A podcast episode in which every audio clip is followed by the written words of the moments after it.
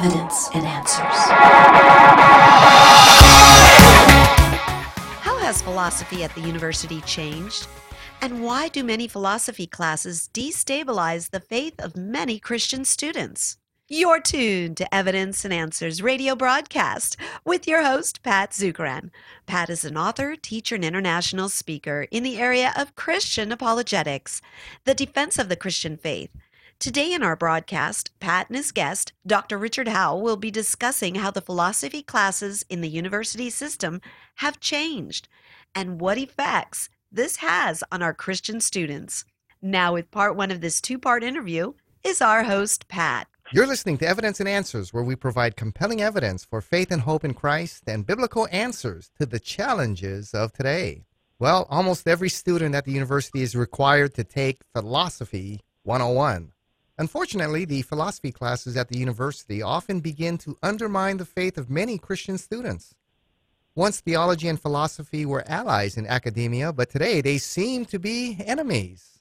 How has philosophy at the university changed? Why do so many philosophy classes destabilize the faith of many Christian students? Well, to help us understand philosophy at the university today is Dr. Richard Howe. Dr. Howe is professor of philosophy and apologetics and the Norm Geisler Chair of Christian Apologetics at Southern Evangelical Seminary, one of the finest seminaries there in Charlotte, North Carolina. He earned his Ph.D. in philosophy from the University of Arkansas. He is a writer as well as a public speaker and debater in churches, speaks at many conferences and university campuses on issues concerning Christian apologetics and philosophy. So he's becoming a regular on this show. So Dr. Howe, welcome back to Evidence and Answers. Listen, thank you so much. I hope your audience can put up with my egregious Southern accent as we plow our way through philosophy here. Yes.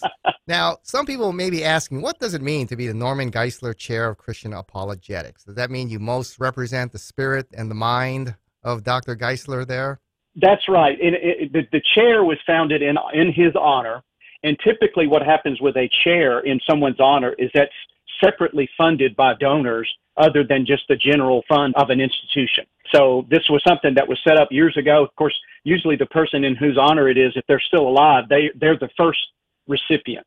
So now I'm the second. He's gone to be with the Lord, and it just worked out, and I'm just so honored. Probably more than anything else I get at the seminary to occupy this chair. I mean, Norm Geisler was not only a mentor of mine, professor of mine when I was at Dallas Seminary, but he became a colleague and almost like a second father to me. So I just am so humbled to be able to occupy a chair in his honor. Yes, that's quite an honor there. Well, I was talking to another great apologist. We were visiting here in Hawaii. We had him at our conference, Dr. Gary Habermas, and we were visiting the Pearl Harbor Memorial together. And there was a guy sitting next to us who struck up a conversation with us. And then he looked at Gary and he said, "What do you do?" And Gary looked at him and said, "I'm a philosophy professor." And the guy kind of looked at Gary, and Gary looked at him and said, "Oh, you can say it, just go ahead and say it." And the guy smiled and he said, "Say what?" And Gary said, "I hated that class." "That's all right, you can say it, I hated that class." And the guy we all cracked up there on the boat. But a lot of Christians feel that way, about philosophy and taking philosophy. But Richard, tell us why a Christian should be interested in philosophy. I appreciate the fact that Gary had that experience, because when you're getting a graduate degree, in the old days when you used to have to spend all day registering for classes, you invariably get into those cliche questions about, well, what are you majoring in? And there's nothing like telling somebody you're getting a degree in philosophy for them. And it was usually one of two reactions. And one of them was, well, what are you going to do with that? What do you do with a philosophy degree? The other was sort of like what Gary got. It says, I took a class and I'll never do that again. Yeah, so I think there are several reasons why, especially as Christians, we should be interested. And when I say we, I don't necessarily mean in anything we're going to say this hour that somehow every Christian is obligated to go out and get a philosophy degree necessarily. But somebody among us needs to be trafficking in these topics, just like there needs to be Christians in the natural sciences and other disciplines and in the workforce in order to spread the message of Christ and be salt and light. And so, as I see it, I think there's really two main reasons why Christians should be interested. One is sort of a negative, and the other is sort of a positive. C.S. Lewis said it this way. The negative would be something like this. Here's a quote from Lewis. "Good philosophy must exist if for no other reason, because bad philosophy needs to be answered. Right. Now, of course, we'd have to explore, well, what's good philosophy and what's bad philosophy? Geisler said it this way. He said, we cannot properly beware of philosophy, you know, as Paul tells us in Colossians 2:8. We cannot properly beware of philosophy unless we be aware of philosophy. And then my favorite, I think, of them all was Thomas Aquinas, when he said, seeing that the teacher of sacred scripture must at times oppose the philosophers, it's necessary for him to make use of philosophy. And in that sort of vein there of Aquinas' statement, I think there are a number of fundamental things that we cherish, really not only as Christians, but as healthy human beings that are being assaulted and have been assaulted by bad philosophy. I mean, take something like truth. If you ask a question, well, to a Christian, well, do you believe the Bible is inerrant? And they say, well, yes, I believe the Bible is inerrant. But you couldn't know that the Bible is inerrant if you didn't know what an error was, right? Right. But you couldn't know what an error was if you didn't know what truth is. But for better or for worse, trying to understand, well, what does it mean when we say something is true? That's a philosophical question. So even something as cherished as biblical inerrancy, we tacitly admit some kind of commitment to what it means to be true before we could even defend inerrancy. And you could just go down a list of things, what it means to be good, what is good for a human being, what is a good human being. These kind of things are under assault, especially in our culture as Americans, what it is to even be a human being. You know, the whole transhumanism movement, how many parts can you replace with prosthetic biotechnology before it's, quote, no longer a human being? And I think to myself, that question already doesn't take seriously whether there is a such thing as human nature. And, of course, that has implications for other aspects. In fact, something occurred to me the other day with all this controversy going on about potential Supreme Court overturning Roe v. Wade.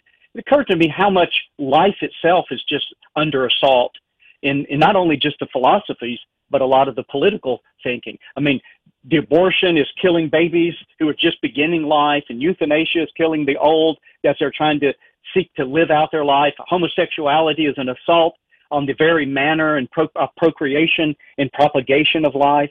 Lots of philosophies deny God's existence, who's the creator of life. And, of course, those same philosophies would reject the Lord Jesus, who's the giver of eternal life. So even life itself, I think, is something being attacked. But just quickly, the positive side, you know, philosophy, the word means the love of wisdom.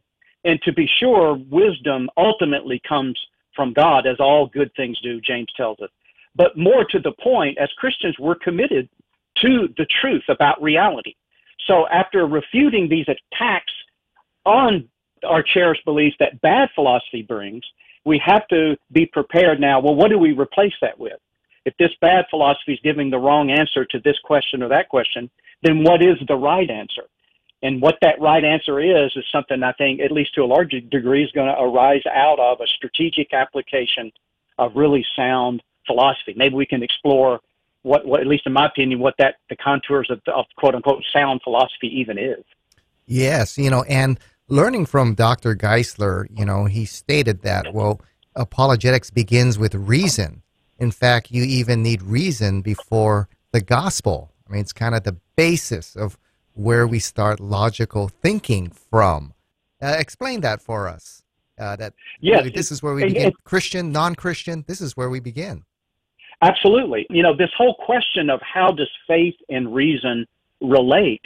One of the things that I say to audiences to try to sell them on the significance of the question, because you and I both know sometimes people will respond to these questions as if it's just ivory tower, philosophy geeks and apologetic geeks talking to one another. But if you read Robert Riley's book, The Closing of the Muslim Mind, and he shows the connection between how medieval Islam rejected reason over faith, just the word of Allah, and that was it. Don't think about it. Don't examine it. Just take God's word and their idea of God being Allah. Just take his word, and that's the end of it. He makes the connection of how this eventually arrested medieval Islamic world in their cultural development. They weren't open to new ideas in science, in economics, in private property, individual liberties, and these kind of things, whereas Christianity in Christian Europe came to a settled view that there was a sort of a symbiotic relationship between faith and reason. Reason being, in effect, coming to know something on the basis of the demonstration that it's true. You understand this scientific proof or this mathematical proof. You understand the demonstration. You agree with the conclusion. That's called reason. Faith, in contrast, would be taking something on authority. So for us as Christians, we would say, well, the Bible is our authority as the inspired word of God. But it's reason that enables a person to judge whether a given authority is competent. You don't just believe anybody that claims to be an authority, right?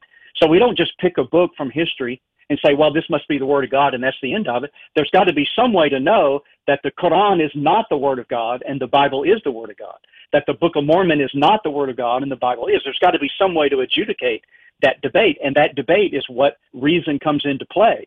But once reason is demonstrated the competent authority, in this case God, then there are things in the Bible that we couldn't have known by the powers of reason. I mean, history can prove that Jesus died on the cross, but history can't prove that his death on the cross pays for my sins. Well, why do we believe it pays for our sins? Because we think God told us that in the Bible. Well, then I have to decide, am I going to trust God? And that's what faith is. So there have been pockets in a lot of world religions that would have, resistance to reason. But I think historically you'll find Christianity all the way since not only the apostles, but the church fathers onward have had a relatively healthy attitude about the function of reason as God has created us to be able to come to know a lot of truths that he's revealed about himself, not only through creation, but also through his word. Yes. Now, this next question is a very big question. So if you can you give us a brief history of philosophy? So, we can kind of get a taste of how it began and some of the ways it has changed over the centuries.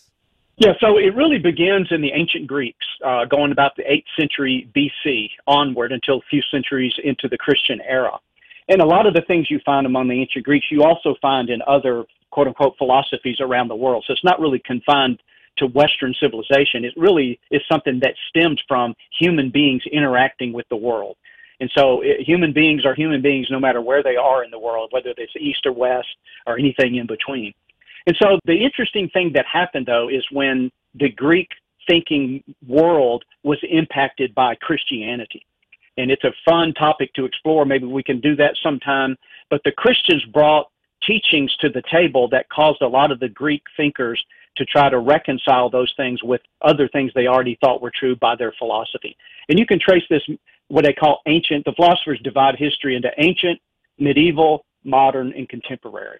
And so the medieval era then starts with Augustine at the late 4th into the 5th century, and that's traced all the way up to Descartes in the 16th century. That's the medieval. And then you've got Descartes from the 16th century up until probably close to the 20th is the modern era, and now we're in the contemporary era. So we're still interacting to greater or lesser degrees with the fundamental questions that the Greeks brought to the table that Christians then have considered those questions, and how would we understand those questions in light of how God has revealed himself through his creation and how God has revealed himself through his prophets and apostles and the Lord Jesus. Yeah, so ancient philosophy would begin with Socrates and Plato and Aristotle, and then medieval, is that when Christian theology really, invaded philosophy and the two came together there during the medieval period? Yes, and so basically, it even goes back to Thales, which is close to the 8th century BC, about a contemporary of Habakkuk. Doesn't seem to be any indication that the Jews had any intersection with the Greeks. But yes, Socrates, Plato, Aristotle are probably the big names. And then I think the thing that really sort of launched the intersection of Christianity and philosophy in what we now call the Middle Ages, that would be, again, the end of the 4th, beginning of the 5th century, was the fact that by this time, Christianity had not only been decriminalized, but had been made legal. Before that, Christianity was suffering under the heavy hand of persecution of the Romans. But eventually, when Constantine is converted, and then subsequent to Constantine, he's converted, so he decriminalizes the Christian faith, and then eventually it becomes the legal religion of Rome. That really removed a lot of fetters, hampering the Christians to really publicly interact with culture and ideas. So Augustine is right.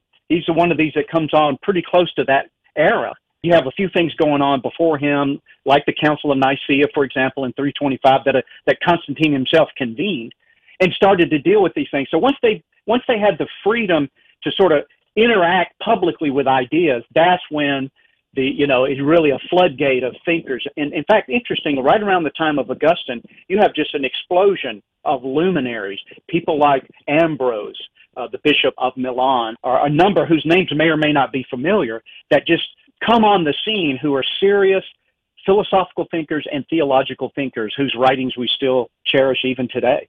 Yes, and then in the modern era, I believe we see a switch here, or a significant change, as the naturalist worldview now begins, through the Enlightenment, begins to dominate Western civilization. So wouldn't you say there's a significant change from the medieval philosophy that had a lot of theology in there to modern philosophy, which tried to take God out of the world of philosophy there? Absolutely. You know, you can cut a rose off of the vine. The rose is not going to instantly show signs of its death, but eventually it just turns black and manifests the fact that it's really been dead ever since it was cut off. And I think in the flow of ideas historically, you see a similar pattern. You can, I think we can identify the seeds of where the death was actually sown, but it doesn't manifest instantly. It just begins to manifest over the course of centuries. And so I think you're right. It's conspicuous that in the Middle Ages, all the intellectuals believed in God. By the 19th century, if not a little sooner, pretty much none of them believe in God. Wow. So just in a few short centuries, Christianity at the intellectual level has just atrophied. And one has to ask, well, what's going on? What happened there? Now, some things might have explained why ideas proliferated so much faster than even in the Middle Ages. And there are kind of just mundane explanations like, well, the printing press, for example, came about at the latter part of the 15th century. And once you could print things, ideas could spread and interact with other ideas a lot more quickly. But that's just an instrumental cause. That doesn't really explain the content of the ideas. It just explains whatever those ideas are. They're being promulgated a lot quicker than they were a few centuries earlier. And I think what began to happen that facilitated the Enlightenment, at least one thing, is that a paradigm shift really happened, I think, around the time of Descartes, where people were going to be motivated to do philosophical and maybe even theological thinking along the contours and methods of mathematics. Descartes was a mathematician. He wanted to use the methods of math to try to answer the questions of philosophy. And I would go, well, the problem is the tools of mathematics only examine a small sliver of the nature of reality itself, just that quantifiable aspect. But if you try to treat everything as if it could be quantified, then you're going to leave out deeply philosophical things like natures. All of a sudden, you find them no longer talking about God's nature or human nature or ethics or morality. Everything just becomes mathematicized. Well, mathematics is good for the natural sciences, right? You know, the gravitational constant or a lot of the Newtonian physics that comes around. Math does great for that. So the natural sciences begin to flourish in the 16th into the 17th century. But at the same time, the metaphysics begins to languish. All of a sudden, questions about God's nature and whether there are angels and what are human beings and what does it mean to be good. And those questions just kind of fade off because they're not really susceptible to that method.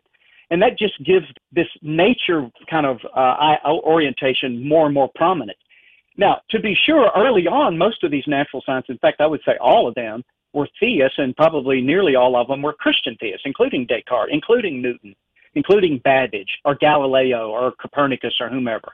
But eventually, I think the method began to just cause the theological dimension of these questions and their philosophical aspects to just fade away. And now it ends up, by the time you get to the late 19th and 20th century, you have this flagrant kind of naturalism that you mentioned, this sort of positivism, this scientism, as we sometimes call it. Well, because the things of God are not really mathematicizable, you can't really do an equation to figure out anything about God. It just falls off the plate. Nobody considers it anymore. Now we're having to pay a price of the implications of all that. It's dehumanizing. It evacuates morality of its substance.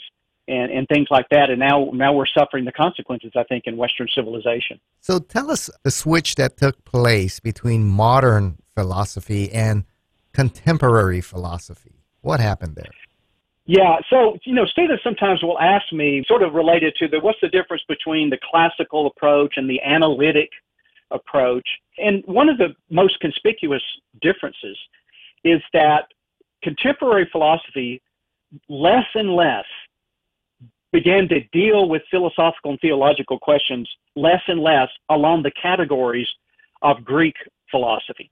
Now, someone may say, well, so much the better. They might think that Greek philosophy was a bad thing in the first place. That's a fair debate to have. But in my estimation, the contours of the categories and the methods and stuff that the Christians inherited from the Greeks really served Christian thinking and theology very well. In fact, I would challenge anybody to try to give a robust definition of the Trinity without appealing to categories that the Christians got from the ancient Greeks.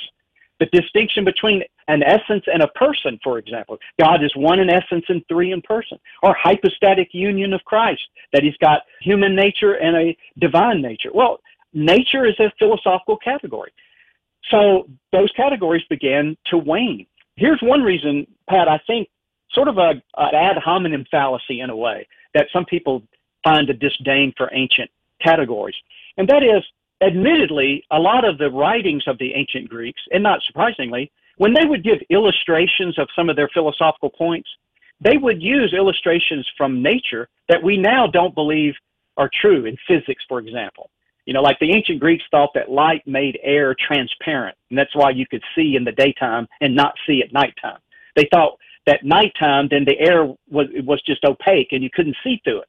Okay, so now we know that that's not what light is, and that's not how we see. But the mistake is to think that because the illustration used an antiquated physics or biology, that somehow the point that they're trying to illustrate was antiquated and false. Well, that doesn't follow. It could have just been that it was a bad illustration for a true point. And you find a lot of critics of ancient thought. If I tell somebody, well, I'm an atomist, Aristotelian Thomas, to them, it would sound like I'm asking them to go back to the Middle Ages to do their dentistry. It's like, well, I get my teeth filled the way they did in the Middle Ages, and people just think you're crazy. But it's a fallacy to think, I really track this philosophical tradition from Aristotle up through Aquinas. They look at you with the same expression that you're crazy, as if somehow I was buying into something that was equivalent to the medieval dentistry. And I go, that's not it at all. Now, again, it's a fair debate to have as to whether those categories are viable or, for that matter, even true. That's fair, but sometimes it doesn't even get a hearing in a lot of contemporary situations. We did a brief overview of the history of philosophy here, so let's talk about philosophy at the university today. I mean, at one time we were learning classical philosophy. You may still get that at Christian and Catholic universities, but what's the difference between what we would call classical philosophy and what we see at the typical public university today? Yeah, and, you know, both my master's degree and PhD in philosophy were from state universities. Mm-hmm. And one of the things I discovered was, broadly considered, university philosophy departments are not that particularly hostile to Christianity. What I discovered is that they were hostile to evangelical Christianity. And for that matter, they were also hostile to conservatism more broadly, like politically. So I think a lot of people would be surprised to know how many state universities in the U.S. actually have Christians in the philosophy department. In fact, when I was a student, even if people argued against me for my Christian views, but everybody argued against everybody else in the department for their views. So I was just one view among a lot of views in most people's mind. But if you tried to go for something like biblical inerrancy or you're saved only through Christ, that there is a hell, if you started talking about that kind of stuff, then you ran into a lot of animus from not only the philosophy department, but the university as a whole. And I think, without being too oversimplistic about it, I think overwhelmingly an Anglo-American philosophy department in a university is going to be this analytic philosophy, this post-20th century or post-19th century philosophical method.